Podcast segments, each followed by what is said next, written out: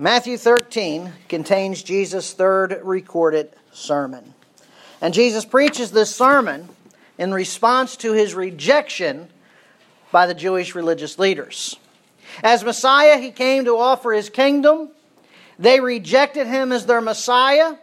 And as a result, he withdrew the offer of establishing the physical kingdom of God on earth until a later time. And so the disciples here are filled with many questions regarding the kingdom. You see, the Hebrew scriptures contained no information about what would happen to God's kingdom if Israel rejected it. However, in eternity past, God, in His infinite wisdom, designed a plan for His kingdom. And that plan involves the kingdom being established on earth and Jesus reigning over it as king. Because God knows all things probable and possible, He is fully prepared for Israel's rejection. His plan was designed, it was set down before creation. Nonetheless, God chose to keep that plan a secret or a mystery. And so, with Israel's rejection, the Father now authorizes Jesus, the Son, to reveal the hidden wisdom, the mysteries of the kingdom to the disciples. And so in Matthew 13, Jesus preaches this sermon about the kingdom. In this sermon, he uses parables, eight parables, to reveal the mysteries of the kingdom of God. Now, you'll recall what is a parable. It is a story that has a literal and a figurative aspect for the purpose of communicating a religious or ethical truth. Here, the purpose of these eight parables is to focus us upon God, His kingdom, and His will for that kingdom and for the kingdom citizens. Jesus says here that He taught in parables so that He could reveal to the disciples the mysteries of the kingdom, but at the same time prohibit those who rejected Him from understanding those same truths. The parables will reveal to us that while the establishment of the physical kingdom of God is on hold. The spiritual aspect of that kingdom is still at hand. An entrance into the spiritual kingdom is precipitated upon repenting of our sin and believing the gospel. What is the gospel? Jesus, the Son of God, died, shed his blood to atone for sin, was buried, and rose again the third day on the scripture. So, entrance into the spiritual kingdom and ultimately entrance into the spiritual kingdom is conditioned upon repentance and faith. Now, the eight parables here in Matthew 13 reveal the spiritual aspect of God's kingdom during this present age. What's happening with the kingdom right now while the physical is on hold? And we can organize these eight parables into four phases. Phase one, the inauguration of the kingdom. Phase two, the opposition to the kingdom. Phase three, the people of the kingdom. And phase four, the judgment of the kingdom. Now, so far, the sower of the soils, and today the wheat and the weeds parable, comprise the inauguration phase of the spiritual aspect of God's kingdom. Now, to recap, in the parable of the sower and the soils, Jesus reveals that believers, you and I, are sowers. We are spreading the gospel seed far and wide upon the soil of humanity's heart. And as the gospel seed is cast, you and I can expect four reactions to the gospel, as depicted in these four different soils. There is the hard soil, that is, the unresponsive heart that outright rejects the gospel. There is the rocky soil, or the superficial heart, which will profess faith but later repudiate it in the presence of hardship or hostility. Then there is number three, the thorny soil, or the worldly heart, which, is, which professes faith but never repents of its sin. And then there is the good soil, the receptive heart that genuinely repents its sin and believes the gospel. And so the spiritual aspect of the kingdom is going to be inaugurated with the declaration of the gospel. And the inauguration of that spiritual kingdom is the thought behind the Great Commission.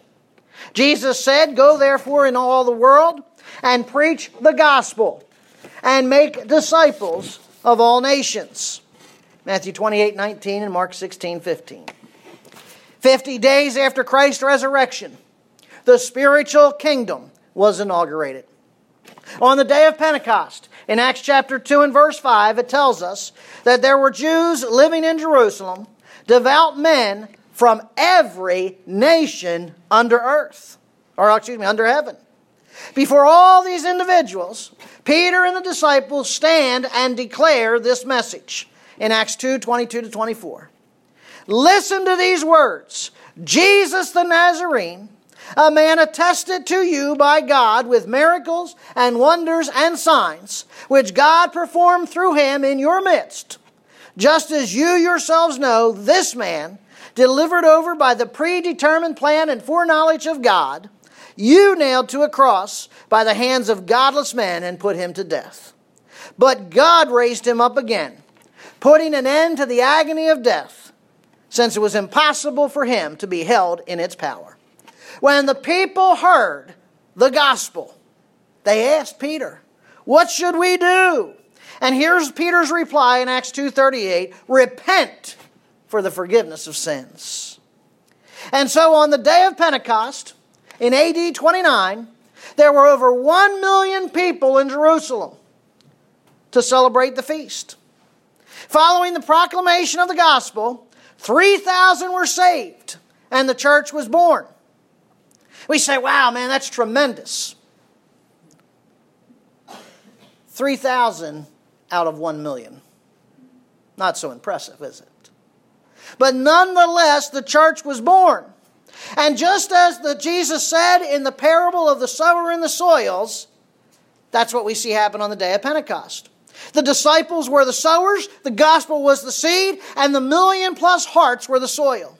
And of those million plus people who heard the gospel, some outright rejected it.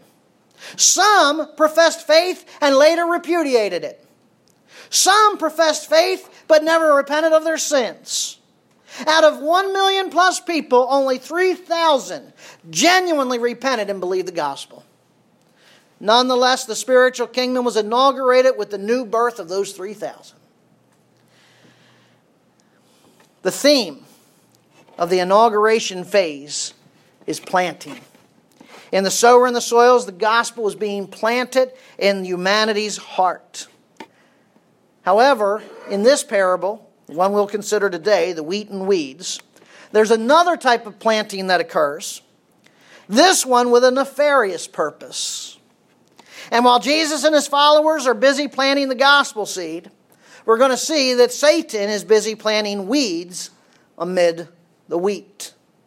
And hence, Jesus presents in Matthew 13, 24 to 30, and 36 to 43, the wheat, the weeds, and the kingdom. Now we're going to follow the same pattern we set forth in the parable of the sower and the soils. First, we're going to look at the presentation of the parable and then the interpretation of the parable. So, Matthew 13, 24 to 30. Let's look at the presentation of the wheat and weeds parable. The presentation of the weed and wheats, or wheat and weeds parable. Verse 24 Jesus presented another parable to them, saying, The kingdom of heaven may be compared to a man who sowed good seed in his field. But while his men were sleeping, his enemy came and sowed tares among the wheat and went away. But when the wheat sprouted and bore grain, then the tares became evident also. The slaves of the landowner came and said to him, Sir, did you not sow good seed in your field? How then does it have tares? And he said to them, An enemy has done this. The slave said to him, Do you want us then to go and gather them up? But he said, No. For while you are gathering up the tares, you may uproot the wheat with them. Allow both to grow together until the harvest. And in the time of har- the harvest, I will say to the reapers, First, gather up the tares and bind them into bundles to burn them up, but gather the wheat into my barn. Now remember, a parable is a contrast between two objects. Jesus says here the kingdom of heaven may be compared to a man who sowed good seed in his field. That verb may be compared. Homiio. Homiio. What does that mean? It means here is something similar in characteristic. Now, the kingdom may be compared, or you may have in your translation, the kingdom of heaven is like. That is a Jewish idiom, which means to express a comparison to say, just as it is with this field, so it is with the kingdom. And here Jesus compares the present state of the kingdom to a man sowing seed in his field. And the following verses are going to explore how the kingdom compares to a man sowing seed in his field. Again, the picture of a sower sowing seed is a normal scene to these Galilean to these Galileans. They see this all the time.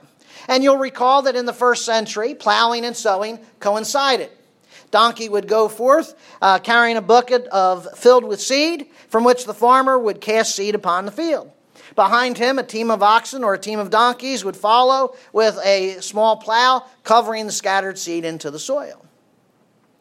Now, according to verse 27, the man who sowed the seed was none other than the landowner. Now, here's a distinction from the first parable of the sower and the soils. In that first parable, the sowers were tenant farmers. That is, they are individuals who farm the field of the landowner. That's us. Here in this parable, though, the sower is the landowner himself. And what does he do? The landowner plants good seeds in his field. Now, again, according to verse 25, what is the seed he is planting? Wheat. Wheat. Now, let me just make a comment here regarding wheat and barley. Barley and wheat seeds are planted at the same time during the month of Kislev, approximately November, December. The barley would be harvested in Nisan, month, March or April, in time for the feast of Passover, unleavened bread, and first fruits. The wheat was harvested in Sivan, May or June, in time for the Feast of Weeks or Pentecost. Now, I want you to hold on to that piece of information. File that away. Put a pin in it, because it's going to be very important in a moment. So while the landowner's men were sleeping, his enemy came and sowed tares among the wheat and went away. Now, who are these men? These men are his slaves, his doulas, his servants. And while they were sleeping, the landowner's enemy planted tares or weeds among the wheat. Notice he is the enemy of the landowner, implying that there's an ongoing feud between these two individuals. The fact that this act was committed while the servants are sleeping is not meant to impugn the character of the servants. Nowhere do we see the servants condemned for sleeping. Instead, it demonstrates the illicitness of the activity. To do something against someone asleep or to do something under the cover of darkness is nefarious. And that nefarious action is planting tares. Now, what are tares? The word tares comes from the Greek word zizanion, zizanion, and it describes a type of ryegrass that is called darnel. Darnel is a weed that is almost indistinguishable from wheat until the ears of grain appear. So it is almost impossible until the fruit begins to appear to distinguish the weed from the wheat. Unlike wheat, which is edible, darnel is poisonous.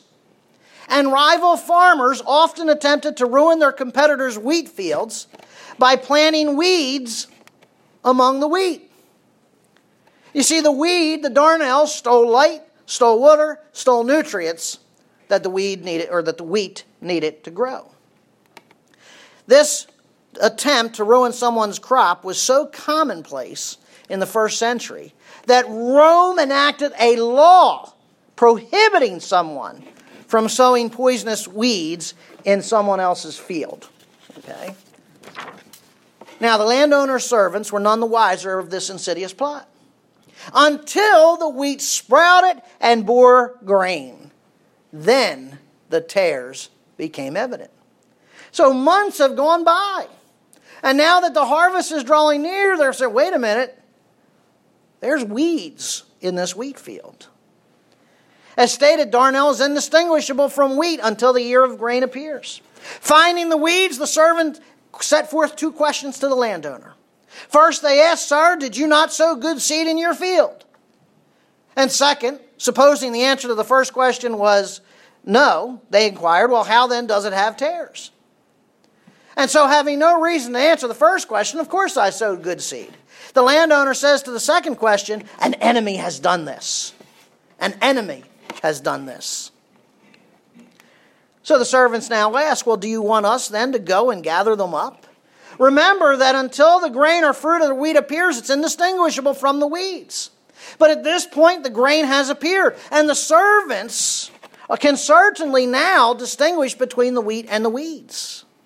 But the landowner replies, No. For while you are gathering up the tares, you might uproot the wheat with them. Because the weeds had grown unnoticed, their root system had become intertwined with the wheat roots. And any attempt to uproot the weed would cause damage to the wheat. Instead of attempting to uproot the weeds, the landowner says, allow both to grow together until the harvest.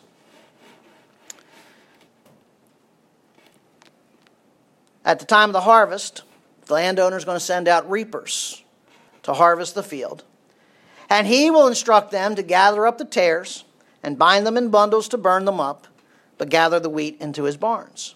Notice the reapers are not the servants. There are two different groups of workers here. The servants most likely help to plant and to water and to weed the field, but they're not the harvesters. The landowner has a particular group of reapers for the harvest season. Now, the reapers were to do what? Cut and bundle up the weeds at harvest. Weeds had only one purpose, and that was to be fuel in the furnace. The wheat, on the other hand, would be bundled into sheaves, transported to the threshing floor, and then stored in the landowner's barn. So that is the presentation of the wheat and weeds parable. Let's move to verse 36 to 43. Matthew 13, 36 to 43 sets forth the interpretation of the sower and, or, excuse me, of the wheat and weeds parable. The interpretation of the wheat and weeds parable. Matthew 13, beginning with verse 36. Then he left the crowds and went into the house. And his disciples came to him and said, Explain to us the parable of the tares of the field. And he says to them, The one who sows the good seed is the Son of Man, and the field is the world. And as for the good seed, these are the sons of the kingdom. The tares are the sons of the evil one, and the enemy who sowed them is the devil. And the harvest is the end of the age, and the reapers are angels. And just as the tares are gathered up and burned with fire, so it will be at the end of the age. The Son of Man will send forth his angels. They will gather out of his kingdom all stumbling blocks into the furnace of fire, excuse me, all stumbling blocks and all those who commit lawlessness, and will throw them into the furnace of fire. In that place there will be weeping and gnashing of teeth. Then the righteous will shine forth as the sun in the kingdom of their Father. He who has ears, let him hear. Now, I want to note something here. The interpretation is not presented to the crowds, but only to the disciples. Matthew says Jesus left the crowd and went into the house. And presumably, this house refers to Peter's, where Jesus stayed while he was in Capernaum. And what we're seeing here is that the sermon continued back at Peter's house. But, it, but Jesus' only parishioners were the disciples. Only the disciples are now present for the interpretation. You see, their interest is piqued. They came to him and said, Explain to us the parable of the tares of the field. Now, see, they returned to the home. They could have gone back to their regular tasks. They could have presumed the sermon was finished, but they wanted to know more. And they pleaded with Jesus, keep teaching us. You see, friends, what we learn here is that genuine disciples have an interest in spiritual things. They desire, genuine disciples desire to understand the scriptures. Genuine disciples seek to learn spiritual things. What does it say of the so called many disciples today who have no interest in spiritual things? who have no interest or desire to understand the Scriptures. What does it say of those who claim to be disciples who, desire, who have no desire to learn God's Word? Does any of that describe you? Are you someone who has no interest in spiritual things? Are you someone who has no desire to understand the Scripture? Are you someone that has no desire to learn God's Word? Why? What does, the, what does your lack of interest and desire say about you? That's your salvation. He who has spiritual ears ought to hear. But if there's no interest, no desire, maybe it's because there's no genuine faith and repentance. Friends, how many sit under the teaching of God's Word bored and counting down the time till it's done? Something seriously wrong. When a professed believer finds the teaching of God's Word boring, now, undoubtedly, I will confess, not every speaker is dynamic. Some speakers are downright dry. But the Word of God is never boring. The Scripture is living and active. It is good news. And so, if you've got to sit under a dry speaker, then ask God for ears to hear what God's Word says when your ears can no longer bear the dryness of the one preaching God's Word. The answer isn't, well, I'm going to stay home. That's not the answer. The answer is, I need to be under, God, under the preaching of God's Word. Irregardless. We should care more about the message than the messenger. How many critique the preacher's tone of voice? How many critique the preacher's teaching style? Now, you see, most critiques or complaints about sermons today are not about the doctrinal soundness of the sermon. I can't tell you the last time I heard anybody critique a sermon and said, boy, man, that was doctrinally off, or the doctrine was wrong. I don't hear that. Okay? Here's what the typical, and you know, I'm not just speaking for myself, but I'm saying in general, this is what you hear today. The sermon's too long. Sermon's too short. Sermon's not entertaining enough. Sermon was overly entertaining. Sermon was too deep. Sermon was not profound enough. Sermon was applicable. The, servant, the sermon wasn't applicable. My friends, I'm going to be very blunt and honest. When you respond to a sermon or a Bible lesson with those type of complaints, it says more about you than the one preaching. It says you can you possibly are suffering from hard-heartedness. See, you don't have eyes or ears to hear the spiritual things. That's why you're so focused on the one speaking and how he's speaking rather than what he's speaking. You only hear and see him. And as such, you develop a critical spirit. We need to be aware of that. You know, the Berean believers are an example for us to follow, an example that we ought to strive to imitate. Luke says in Acts 17 11, they received the word with great eagerness, examining the scriptures daily to see whether these things were so. Now, folks, listen. Here are the Berean believers. They were not critical of Paul's sermon style. They were not critical of its length or of its depth. What they were doing, though, was to, after the sermon, go study the scriptures to check whether or not Saul was sound. To see whether Paul's teaching was biblical and to further their understanding of biblical truth. I pray, I cry out to God for churches to be filled, with our church to be filled with people who hunger and thirst for the milk and the meat of God's Word. And so Jesus responds to the disciples' request and provides the interpretation of the wheat and weeds parable. He begins with identifying the landowner. He says, The one who sows the good seed is the Son of Man. Now, back in the previous parable, the sower and soils, the owner was identified as both Jesus and the disciples. But here, the sower is only the Son of Man. That title, Son of Man, is used by Jesus when referring to himself. The prophet Ezekiel, though, was also referred to as the Son of Man some 93 times in the book bearing his name. It was God's manner of denoting Ezekiel's humanity. And so when Jesus refers to himself as the Son of Man, he's identifying, he's emphasizing his humanity. But more than just his humanity, the title Son of Man identifies his humility. In Luke 9:58, the Son of Man has nowhere to lay his head. In Matthew 9, 11, 19, the Son of Man is a friend of tax collectors and sinners. In other words, he's associated with the lowly of society. In his humility, he says in Matthew 17, 12, the Son of Man is going to suffer at their hands. Son of Man emphasizes his humanity, emphasizes his humility. Friends, it also emphasizes his deity. In Matthew 9, 6, the Son of Man has authority on earth to forgive sins. Now that's a divine prerogative to forgive sin. In Mark 2:28, the Son of Man is Lord even of the Sabbath.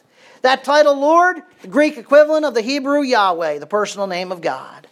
Jesus declares, I'm Yahweh, and as such, the Sabbath belongs to me. Matthew 26, 64, quoting Daniel 7, 13, Jesus declares that the Son of Man is, will be sitting at the right hand of God. He is the Son of Man. He is God in the flesh. That's the landowner.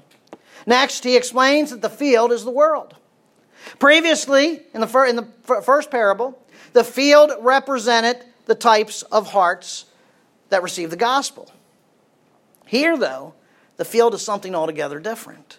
Here, the field is the world, the cosmos, the place where humanity dwells, the earth.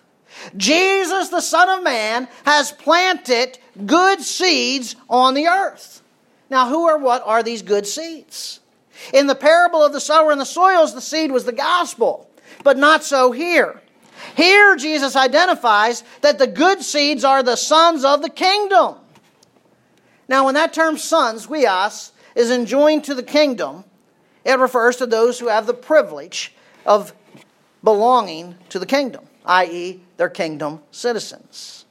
Remember in the Sermon on the Mount, Jesus enunciated eight characteristics of kingdom citizens, noting that those who are kingdom citizens will what? Inherit the kingdom of God.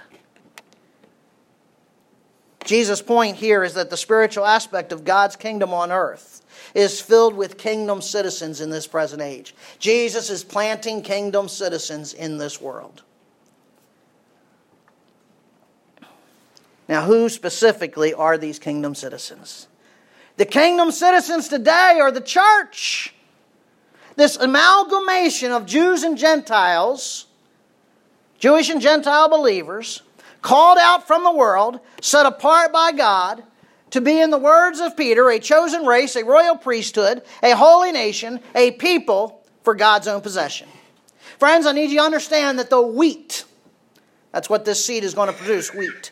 The wheat, the wheat seed, is not a reference to Israel, but to the church. That's who's the, who is the object in this parable the church. Israel is represented by another type of seed the barley. The barley.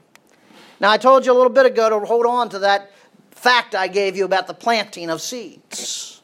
Yeah, barley and wheat planted at the same time, but the barley would be harvested around Passover. On the Feast of First Fruits, which is the first Sunday after Passover, the high priest would wave the first bundle of barley before the Lord.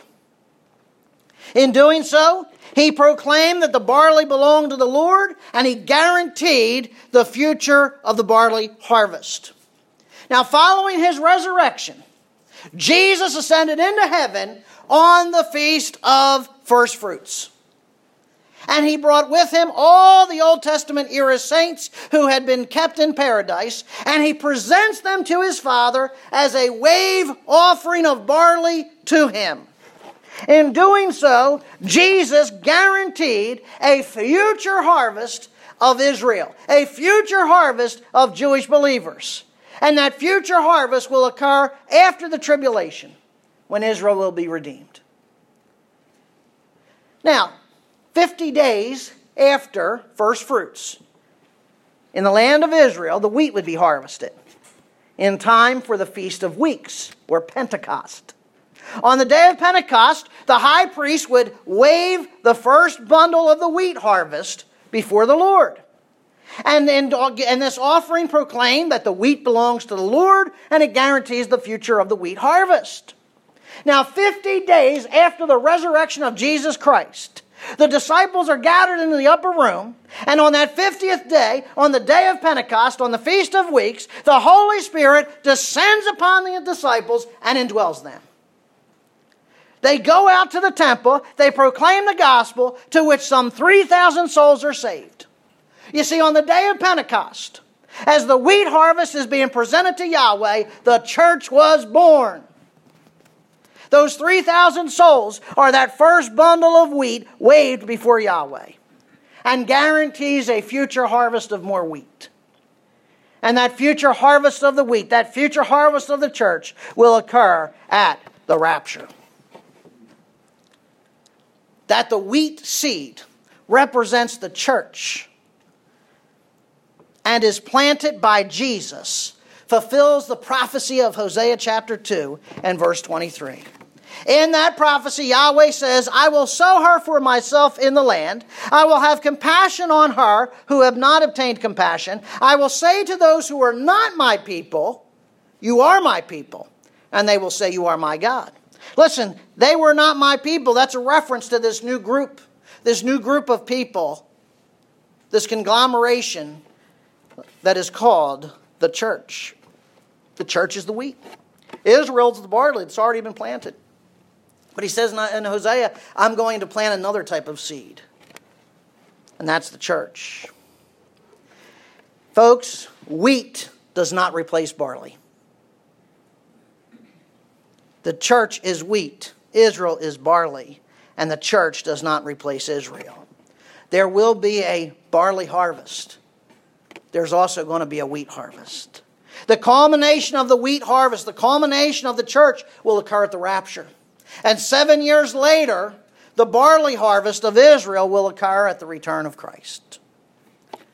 Now, if the good seeds are the church, who are the weeds? Jesus says the tares are the sons of the evil one.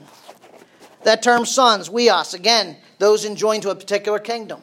But they're not part of God's kingdom. These weeds represent those who are part of the kingdom of the evil one. The evil one. That being Satan. The evil one, Satan, the devil. Jesus says he's the enemy of the landowner, and the enemy who sowed them is the devil. That term devil, diabolos, the accuser, the slanderer. Revelation 12, 9 to 10 says that serpent of old is called the devil and Satan. He's the accuser of the brethren. Satan is the enemy because he is the antithesis of all that God is. If God is the embodiment of all that is good and holy, then Satan is the embodiment of all that is wicked, corrupt, and evil. In 1 John 5 19, the apostle declares that the whole world lies in the power of the evil one. When Paul stood before King Agrippa in Acts 26 18, he asserted that God commissioned him to preach the gospel to the Gentiles, to open their eyes so they may turn from darkness to light and leave behind from the, the Satan of the domain of Satan and be enjoined to the domain of God or the kingdom of God. You see, my friends, without the Messiah, every person, every man, woman, and child born in this world is living under the power and dominion of the evil one, Satan.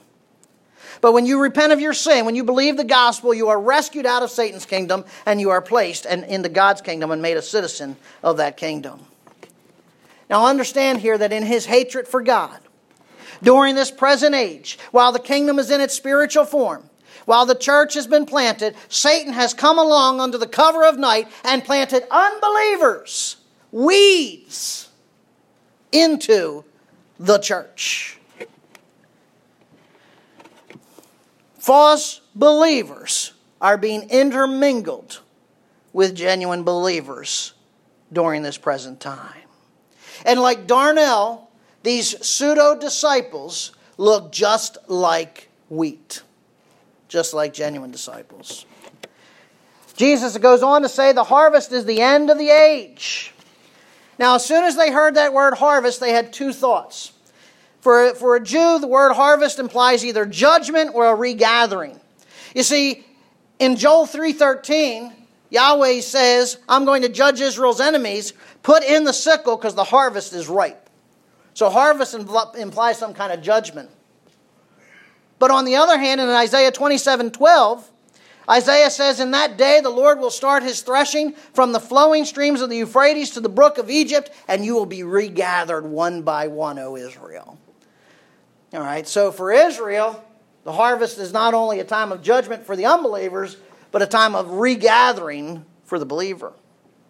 Notice when this harvest occurs at the end of the age.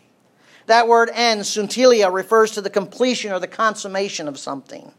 The age, the eon, it's the historical era. There's a particular historical era that when it comes, when it culminates, when it's completed, then this harvest will come. Now, I need you to understand that biblically, there are three specific eras there is a past, there is a present, there is a future era. There is the past age, Romans 16 25, the revelation of the mystery which has been kept secret in past ages. There's the present age, Titus 2:12, in which we as believers are to live sensibly, righteously, and godly in this present age.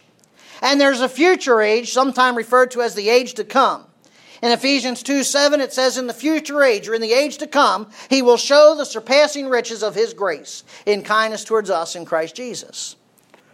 So there's three ages past, present, future. Within these three ages, there are what we call specific dispensations. Now, I need you to bear with me because what I'm about to share with you is going to not only be important for today, but for the remainder of our parables. We need to understand the ages and the dispensations within them. The term dispensation, oikonomia, refers to an administration or stewardship. It's the management of the affairs of a household. Paul says that he is a has a, a dispensation or a stewardship entrusted to him in 1 Corinthians 9:17.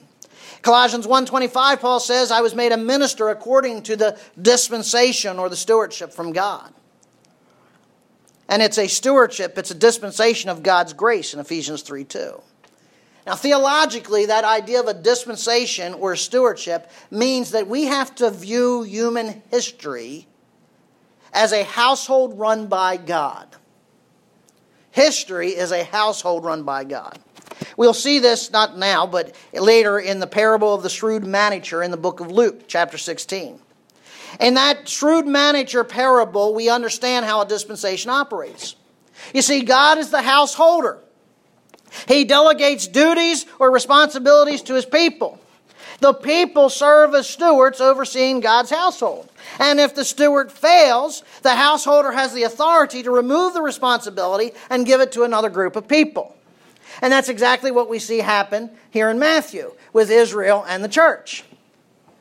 Israel had been the steward of God's household. But when they rejected the king, the, the landowner, the homeowner, Jesus, removed the stewardship and gave it to another, i.e., the church. Now, there's three key features to a dispensation there's a testing, there's a failure, there's a judgment. In every dispensation, revelation is given by God to test humanity. And humanity, in turn, fails to obey that revelation. And as a result, God brings judgment. I also want to give you a couple quick facts here that you can mark down. Salvation, regardless of the dispensation, is always the same. It's by faith through grace. In every dispensation, faith is always enjoined to repentance. The object is always the Messiah. So, though there's various dispensations, the means of salvation is always the same. Secondly, I want you to add to that that in each dispensation, God's grace is operational.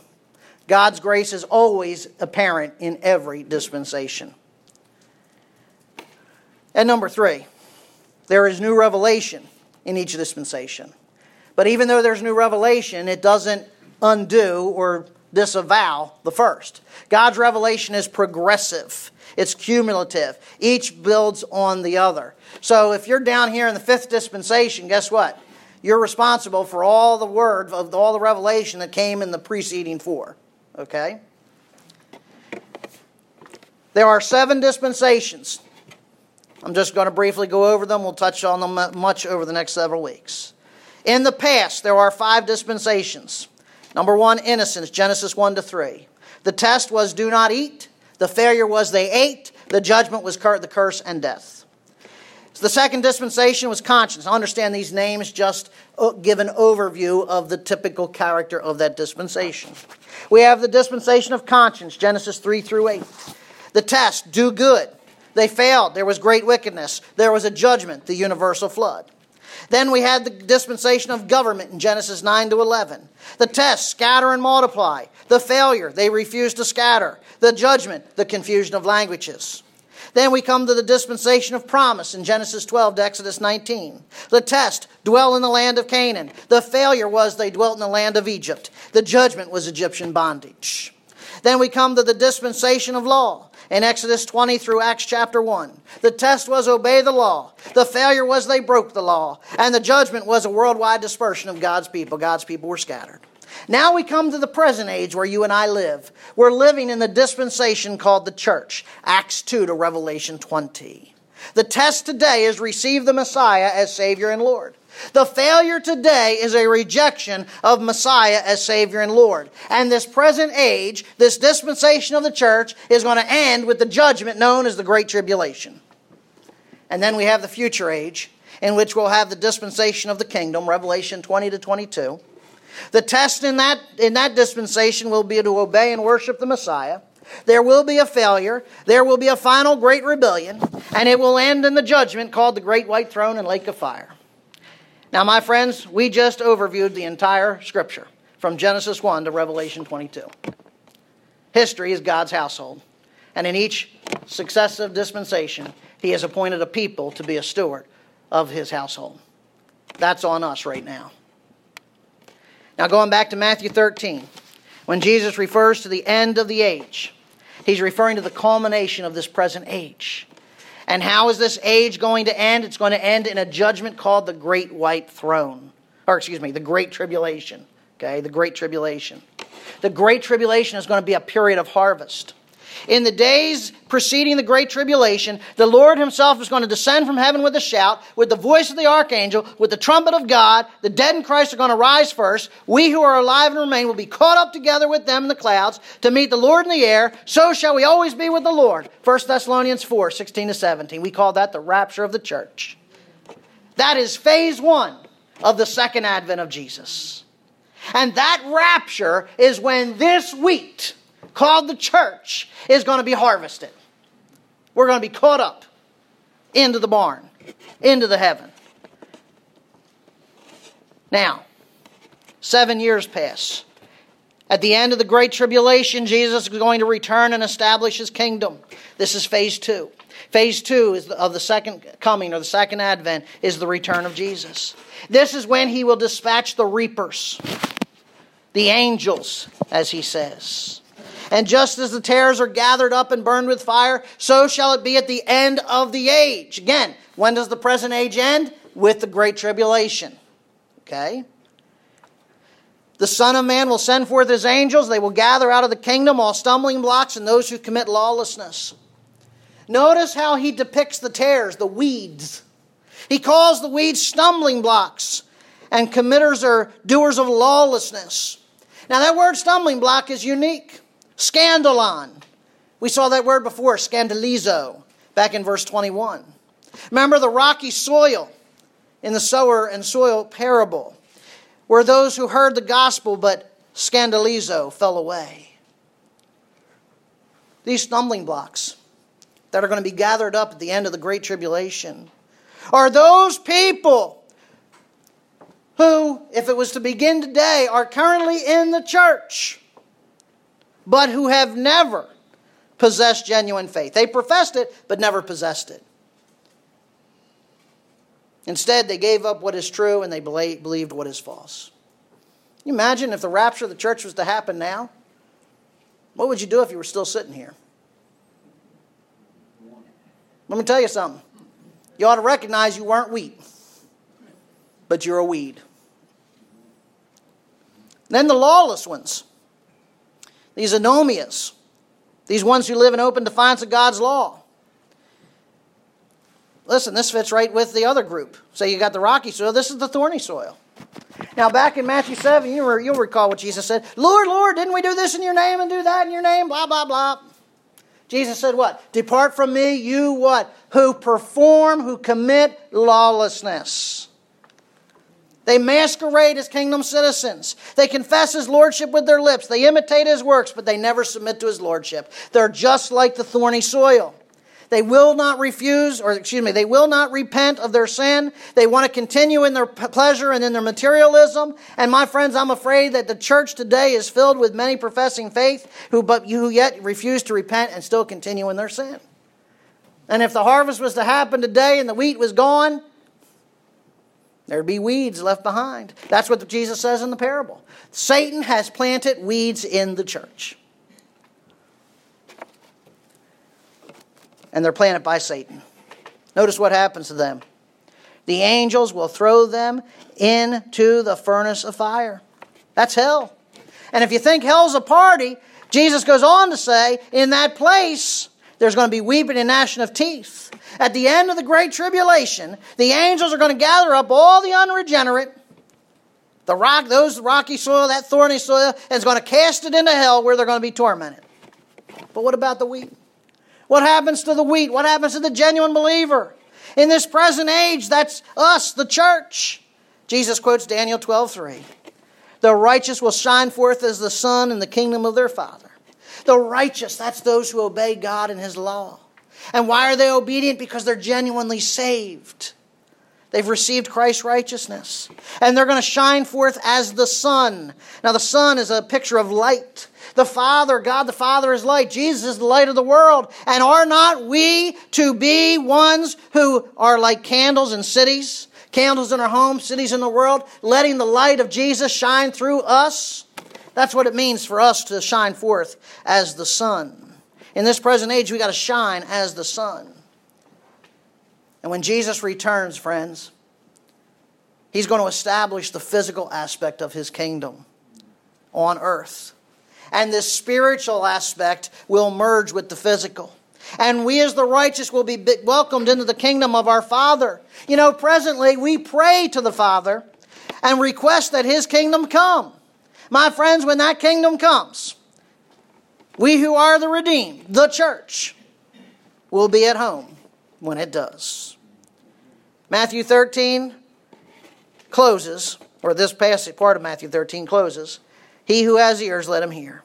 If you've got spiritual ears, perk them up and listen to what Jesus has said. If you lack spiritual ears, that means you've chosen not to listen at all. So he who has spiritual ears, Jesus commands, let him hear. Friend, if you've listened to this sermon, you need to listen and obey. That's what it means. Hear and do. Be wheat. Don't be a weed. The wheat represents the sons of the kingdom. That's you and I, the church. But the weeds are the pseudo believers. You know, I want to close with this verse, 1 John 1:10. By this the children of God and the children of the devil are obvious. The sons of God and the sons of the devil are obvious. Anyone who does not practice righteousness is not of God, nor the one who does not love his brother. Yes, wheat and weeds are hard to distinguish for a time, but it's not impossible. When the fruit, when the ear of grain begins to appear, then we can tell the difference. And he gives us the fruit we're supposed to be looking for.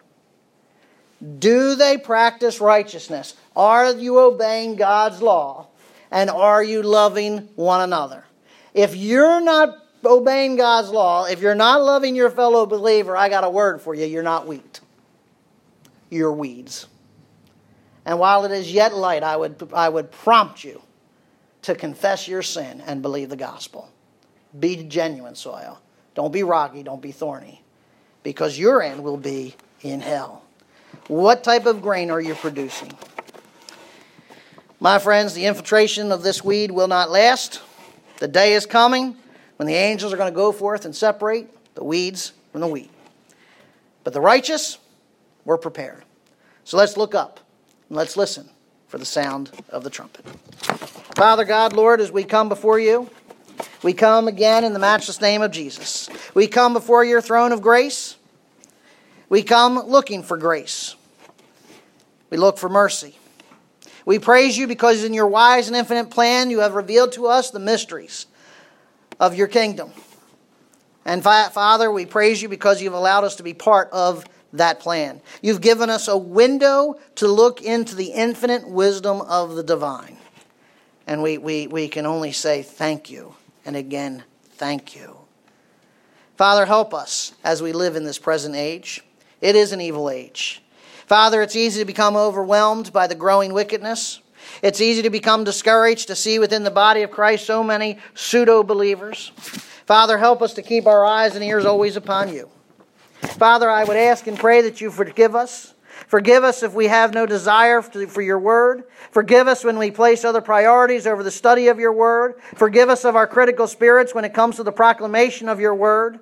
And renew in us a desire to hear and see your word so that we may know and obey it. Father, direct our steps, guide our paths until your kingdom comes. And until it does, may we continue to please you and praise you. Amen.